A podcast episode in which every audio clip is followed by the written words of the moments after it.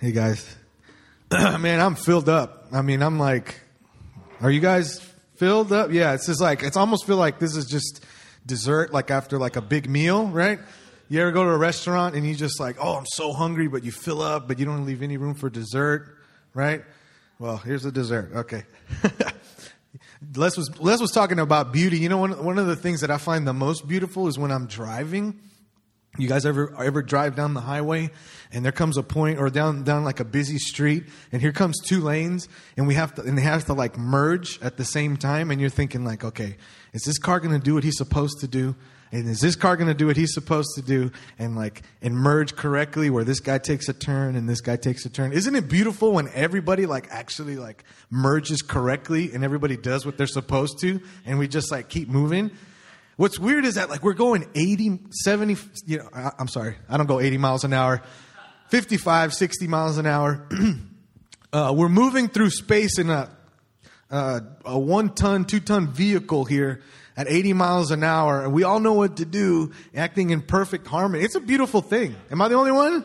No, it's it's it's beautiful because you know what we're seeing we're seeing humanity sort of played out in in how we interact with each other when we're driving, when people kind of fit in together. You know, it's just it's like it's a beautiful thing. That's the first thing I thought of. well, this morning I'm going to close. I think I'm closing out this whole agape yourself series, um, and what we've been doing is talking about the right way of loving. Hold on, let me turn off my family chat because I'm getting bombarded with text messages. Okay. Um, we've been talking about what the right way of loving yourself looks like, you know, and we, we didn't de- delve deep into like the definitions of love and the different ways that the scripture presents it and all the different Greek words.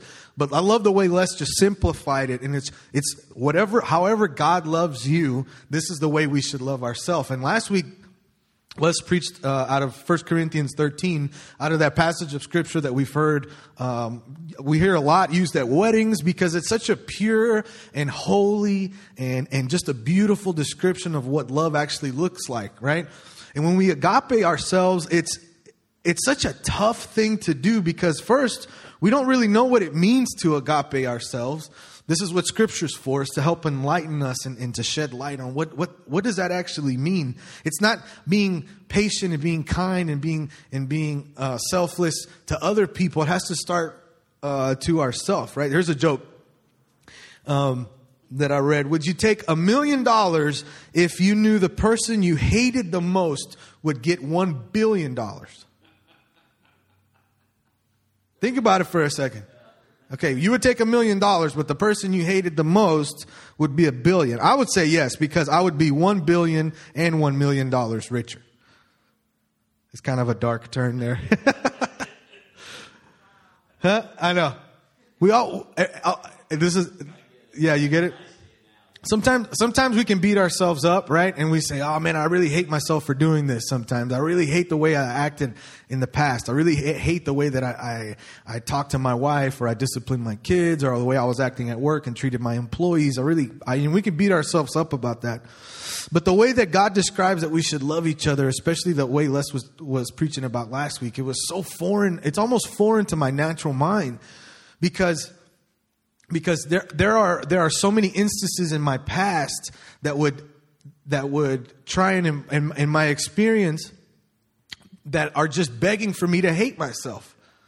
And we can walk through life hating the way that we've acted in the past, but thank God that we have, we're now living out of this, this redeemed, and we're going to talk about this. We're living out of something else that's, that's, that's different. It's new. It's, it's, it's, it's something we haven't experienced, and it's weird. It's a weird kind of fumbling, stumbling forward because we've never, we don't know, we don't have any point of reference.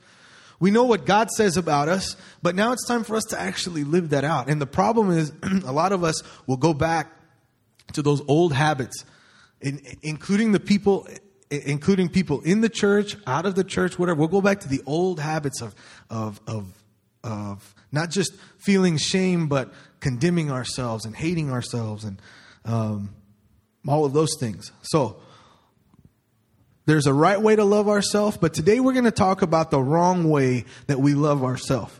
There's a thing, there's a wrong way to love yourself that what I'm going to I'm going to refer to as self-love.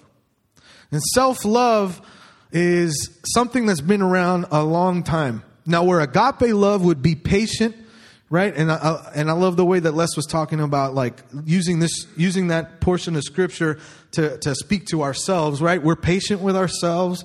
God's agape love is, is, is, uh, is, is, is not in a hurry or a rush for you to change and you to transform overnight.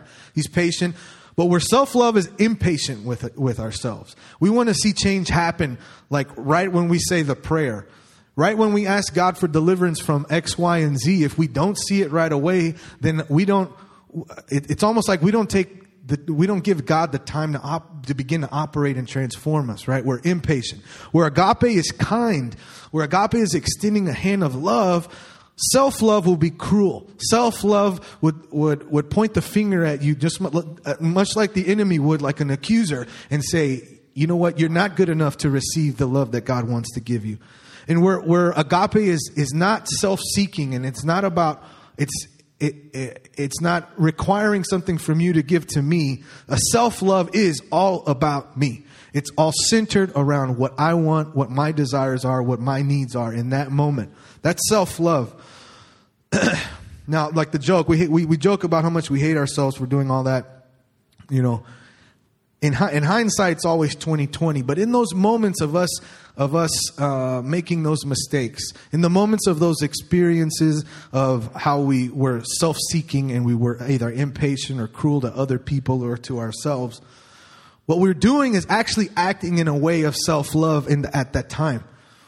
You know, and what I want to, I'm going to unpack this a little bit, but self love is actually the highest form of self hatred, disguised as love.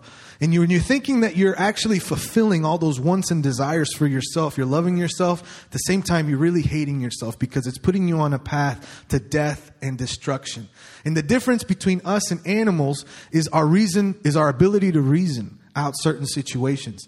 In an animal, what's interesting is if he finds himself in a situation where he knows he's going to be in danger, if he knows that, uh, much like rats would on a, on a, on a uh, sinking ship are trying to look for the way out to survive. Humans, on the other hand, it doesn't matter what the outcomes are, we will continue down a path of death and destruction. And that is the highest form of self hatred because you know where that leads, and yet we still, we still want to fulfill those needs and those desires. Now, self love has been around a long time, right? Since the beginning of time. And I don't want to step on any toes here because we have a lot of people from the baby boomer generation represented here this morning, right? How many baby boomers do we have? If you don't know, anybody born from 1946 to 1964? Yes? Hands hands raised? Okay. Now, you guys have a lot of names for your generation, right? The greatest generation? Yes. Now, you know you have another name that was pinned or that was come up with in the 1970s. You know what that is? Anybody? It's called the me generation. Has anybody heard of that? Yeah, did you hear that? Yeah, back in the 1970s, the adults at that time was calling your generation the me generation, right? Because you, because you, what you did, you started to use these phrases like self-actualization and self-realization, self-fulfillment. It was almost a cultural priority to go out and seek yourself rather than, rather than the needs of society or the fellow man. You remember that, David? Yeah. So the adults at that time were calling your generation the me generation. And it's funny, now the millennials seem to be the, they call, they've dubbed the millennials the me, me, me generation. Okay. and honestly, universally, whatever generation come, comes after you is going to be a me generation, right? Okay. But what's funny is that in the, in the 19, in the 1970s, there was a movie that came out that was like a stark or a very descriptive social commentary on what the me generation actually was. I'm going to put that picture up. You guys remember this this movie? You guys remember that? Willy Wonka? Willy Wonka and the Chocolate Factory. It was written by an English writer named Roald Dahl. He wrote Matilda, the BFG, um, Charlie and the Chocolate Factory. That was that was um, uh, adapted into the movie Willy Wonka, which he wasn't really a huge fan of. But here's Willy Wonka, and what it it's funny is that the whole movie is about the kids There's Willy Wonka in the middle, and you guys remember all the characters? You see the, the girl on the left is Violet Beauregarde. We have Charlie there. We have Veruca, Mike TV, Augustus Gloop. You guys remember all these characters? Right? Um, I remember watching this as a kid, and you remember when the kids all get invited to the factory and they like go into the factory, and one of the first things they come across is this like weird room. Everything is like real big, and then and then and then they have to get to the front door, and everything gets really small. And once they are able to squeeze through the door, what's what's on the other side? Do you guys remember? No, it was it was candy, right? Any kid's dream. They walk into this huge garden. Everything is edible. Do you guys remember that with the chocolate river? And what's funny is that like this is like every kid's imagination's just running wild, right? Anything you pick up. Remember, uh, one of the girls grabbed a little teacup off of a flower and she drank something. Or no, that was Willy Wonka. He drank something and then he bit it, and people were just like, just Urgh. now, what was funny? One of the first kids who ends up getting like killed off, basically, is Augustus Gloop. Augustus is representing something in America at the time. Um, you you could I don't know you I don't want to call it the seven deadly sins, but you could uh, attribute the sin of gluttony to Augustus Gloop. And it's funny because when we're at the dinner table and somebody's eating like very like like they haven't eaten or, or they're starving, we'll usually say, "Calm down, Augustus," you know. um, but Augustus has a need to feed his belly with food, with earthly pleasures, but it's never enough. And even when he first found the golden ticket, and, and, there's a scene of him, and they're like, they're giving him food to eat, and he's saying, more, more, more, more. Now, he has a need, and back in, back in scriptural days, there was a, food was a food and sex and, uh, alcohol and wine drinking, all these were earthly pleasures to satiate your natural uh, human body, the needs of your human body, right? And Augustus was one of the first kids to get killed off because he comes across this chocolate river that's just, it's irresistible. He needs to taste it. And Willy Wonka said, this is the only thing you can't have, right? He needs to like, he needs to satiate this need to feed his belly with something, right? And he can't resist. And then he falls over. It's interesting that the scene right after this, and he well he falls he falls into the river. He gets sucked up into this tube. Um, somebody says that he might be churned up or something like that. Uh, one of the uh, remember those little oompa loompas. Um, it was it, it was like it was funny and at the same time the scene right after this is where all the kids enter into this huge boat and you guys remember that tunnel scene when they walk it's called the wonkatania and all the kids enter in, I should have, I should have pulled a clip. All the kids enter into this boat and they go down this tunnel and all of a sudden there's all these dark images of everything and Wonk, Willy Wonka goes into a song. I'm actually going to read the lyrics real quick. It says, there's no earthly way of knowing which direction we are going. There's no knowing where, where we're rowing or which way the river's flowing. Is it raining? Is it snowing? Is a hurricane a blowing? Not a speck of light is showing, so the danger must be growing. Are the fires of hell a glowing? Is the grisly reaper mowing? Yes, the danger must be growing, for the rowers keep on rowing, and they're certainly not showing any signs that they are slowing. You guys remember that song? Vaguely. Um, what's interesting is the scene right after, like the the the, the fall of Augustus Gloop, um, is a representation or or, or Willy Wonka uh, commenting on on feeding into that need is going to lead you down somewhere that we don't know. It's going to lead you down a path of death and destruction where we don't know where we're going, but we know that we're going somewhere.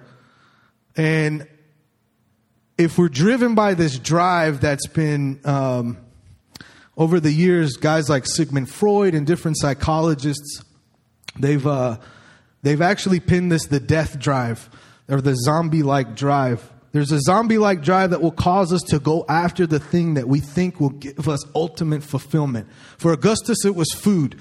For Veruca Salt, it was her need to feed her self image with praise and boasting of her own accomplishments. I'm sorry, that was Violet Beauregarde. For Veruca Salt, it was the need to feed her desire for material possessions when she wanted the golden, the golden hen with the golden goose eggs. Remember that? Um, For Mike TV, who was disobedient to his parents, it was neat to feed his attention and imagination with television, right? This zombie like drive will cause us to go after whatever it is that we think will fulfill us, even if it means uh, our own demise. And I don't want to step on any, like, I, don't want to, I don't want to pretend like I'm, uh, the pursuit of happiness isn't, isn't an, uh, an aspiration that we shouldn't go after, like the Constitution says. But if we are pursuing happiness over pursuing God and His kingdom and in His righteousness, we're always going to be looking over the hill like something better is over there. And we're always going to be uh, doing things that would cause us to stumble to the left and right of the God of God's path that He's He's set out for us. I'm going to unpack this a little bit. If you can turn to the book of Second Timothy in chapter three. I know I'm kind of kind of rambling here, but I want to get to something because this idea of self love is something that I know I've struggled with, and I know that many of us can struggle with on a daily basis.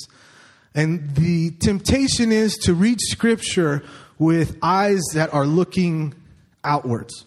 Is to read is to read something in scripture and think that the author or whoever's writing it is talking about somebody else or another group of people. Okay? And in this instance, this is Paul writing to Timothy. And I want to just set this up really quick because Paul is actually in jail. So and he's actually coming to the end of his life. And this is one of the last things he writes to Timothy. So think about this.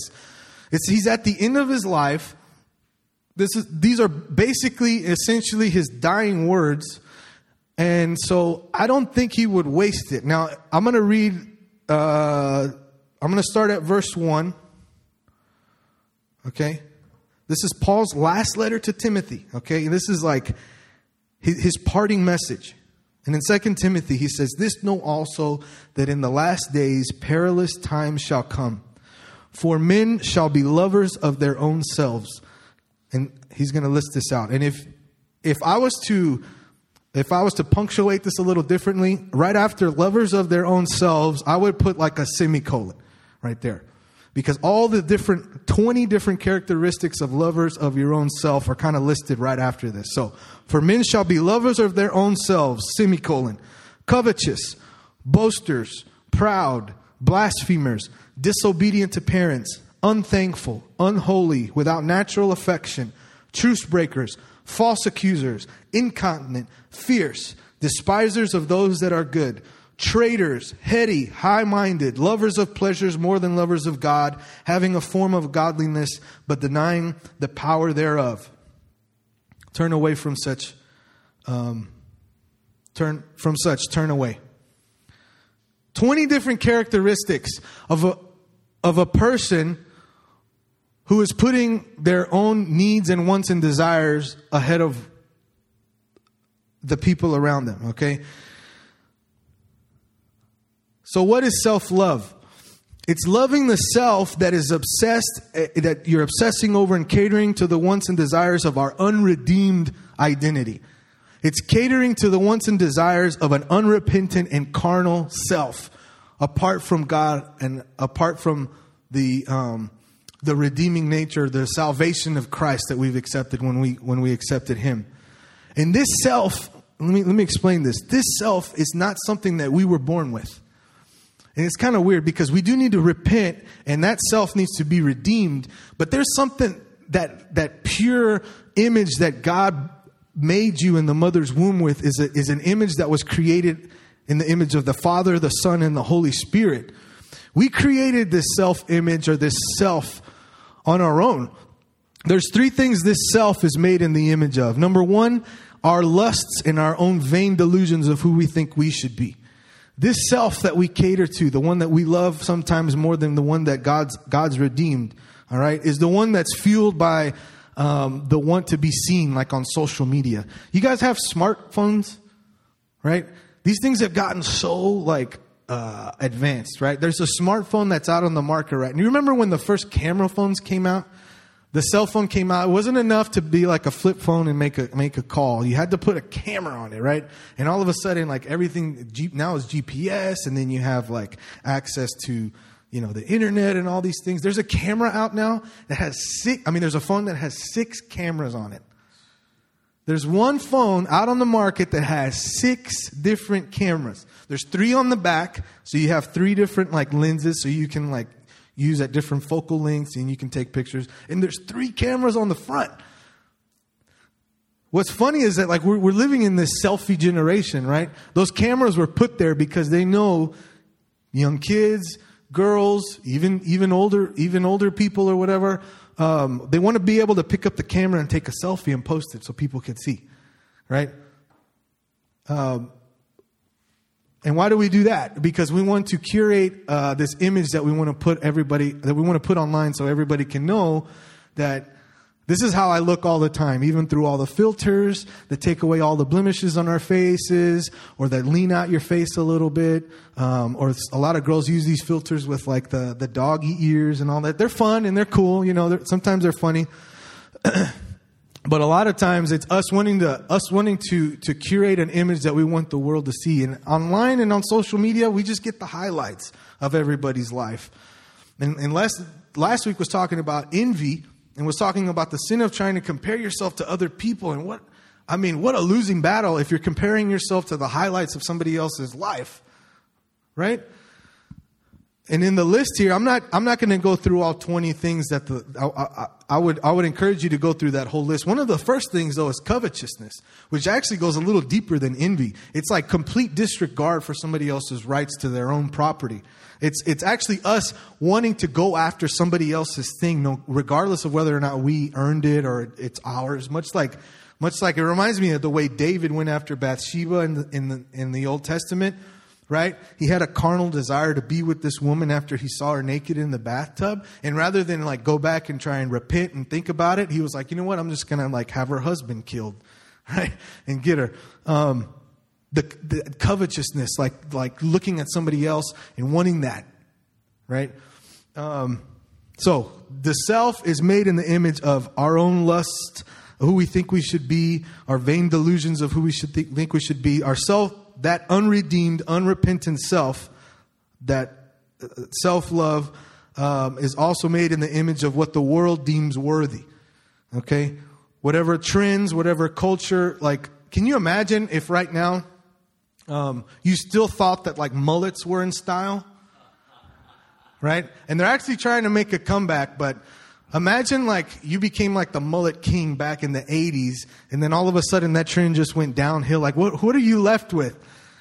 There, this is this is why people in Hollywood and even older people into their 60s and 70s you'll see them with earrings or you'll see them with hipster haircuts, right? Super super short on the sides and long on top. You'll see older guys with like the deep V-necks and the skinny jeans and everything because because they're trying to keep up with this this image because the whatever the world is deeming worthy at the time is always changing, right?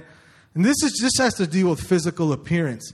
Okay, but um I'm going to move on here. And the last thing this self, the last thing this self is made in the images of, of, is whatever the lie the enemy wants to convince us with that opposes God's truth of who we are destined to be. We're, we're, trying to, we're trying to cater to and obsess over the needs and desires of this, whatever this thing is just a fantasy. It's, it's not even real because we're made a new creation right? We've accepted God's love and His salvation and complete healing and restoration and transformation. Whatever that was in the past, it's not there anymore. It's a ghost. It's a some uh, we're part of a men's group and we call it our shadow. This is this is something that wants to follow us around, but has no it has no substance on its own. It's it's it's the attention that we give it. and I believe in this in this in this scripture. Uh, in Second Timothy, it's not a warning about people out, out there. It's easy to think, you see this list, and it's easy to start thinking, man, I know a lot, there's a lot of people out in the world right now that are acting like this, blaspheming and, and false accusing and fierce and despisers of everything that is good. But if you look at the last line, this is a giveaway to me. This is a warning to believers. This is a warning to people, maybe, maybe, maybe or maybe not true believers, but this is a warning to people in the church because it says, having a form of godliness but denying the power thereof. The marker for the last days for troubling and perilous times wasn't going to be like some anti-christian rhetoric that like flooded the culture. And it wasn't going to be um, the persecution of the church outwardly out on the streets or, or, or in your job or workplace or schools. It wasn't going to be government policy that we just deem was not bible based and not godly. The marker for perilous and troubling times in the last days was going to be the heart of people that demonstrates an extreme selfishness where things are everything was catered and self and self-centered and self-absorbed and we, what's funny is that when you look at in you look at uh, Sodom and Gomorrah in the Old Testament, and everybody thinks of Sodom and Gomorrah as some some town that was that actually was fraught with sexual immorality and all these things. We, that's the first thing we think of. But in the book of Ezekiel, the book of Ezekiel, the prophet actually says that the the what does he say? The guilt of the Sodomites was pride, excess of food, prosperous with, and prosperous ease did not aid the poor and the needy, was selfishness. The, the sin of Sodom and Gomorrah was being self centered, right?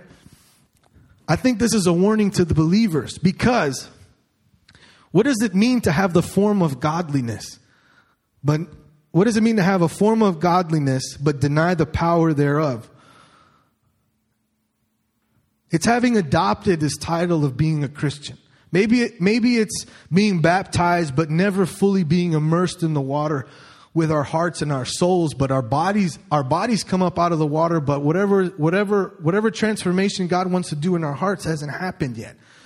What if it's, um, what if it's what if it's just us growing up in the church wanting to look and act and talk as if as if as if we have everything together and yet stop short of what god really wants to do for us?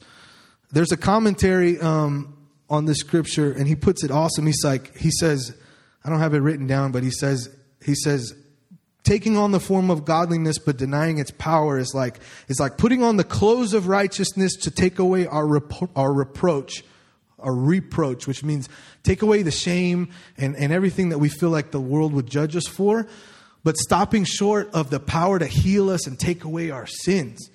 There's a lot of times where I feel like sometimes it's more important to look a certain way or to talk a certain way, even come up here and sound a certain way, and not submit to the power of God, the power that, that comes with that. And how do we deny God's power? Is it, it's when we prefer to take the parts of God and His body that aligns with our own intellect, our own reason, our own education, our own religious experience. It's coming. It's coming to to, to church maybe when we have uh, B.J. Hilton come, and who's a who's a not self-proclaimed, but he's a he's a he's a what did he call himself? A glory, a carrier of the glory of God, right?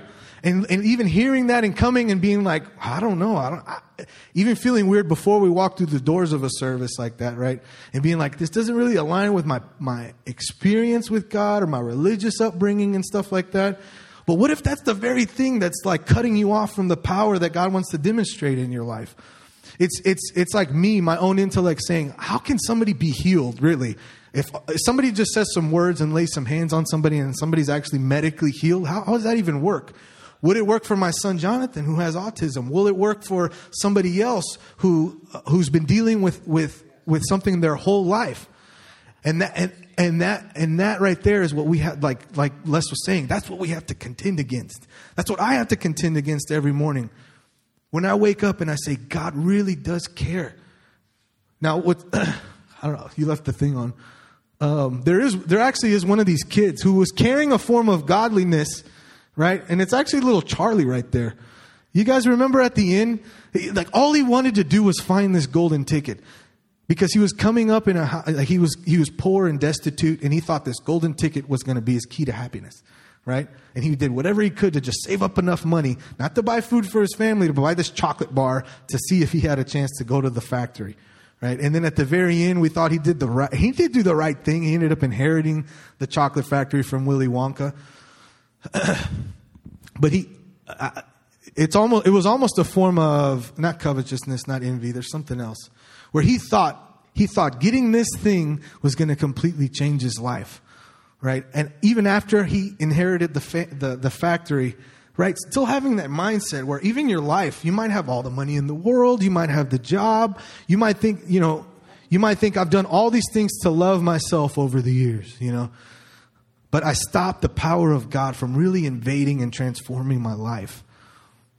Um, so I'm going to wrap up here. I'm just going to say, if any of those things in Second Timothy, if anything like popped up there, okay, and we've already done a lot of praying and, and, and interceding. Um, out of 20 different characteristics, there's going to be something that, that we regularly will fall into, fall into the habit of doing. Um, so I just want to pray that we just continue to wake up every morning knowing that, man, God's love for us is so big, it's so deep. And if it's not flowing out of us, then we just become a stagnant, a stagnant place of stagnant water. Just like the Dead Sea, that there's nothing flowing out of it. That's why they call it the Dead Sea. Or a swamp where water is just not flowing out. um, I just want to be, I want to be a conduit. I want to be a, a, a, place where God's love can just flow out of me and, and, and, and, and other people would feel it. Not to make myself feel better, not to, not to make my family look good or whatever, but just, just so that I could see people actually being transformed by the power that I know that has transformed me and my family. Right? God's amazing. He's done amazing things. He's going to do amazing things.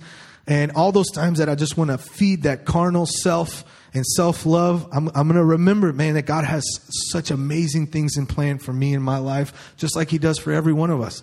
A destiny and a purpose that we don't, we don't know yet. And that's okay. That, that line that we were singing, like, even in the mystery, even in, even in, even in the not knowing, man, I know that God knows and I know that God has best, my best intentions in mind because he loves me, because I love my kids. So I know he loves me even more. Amen.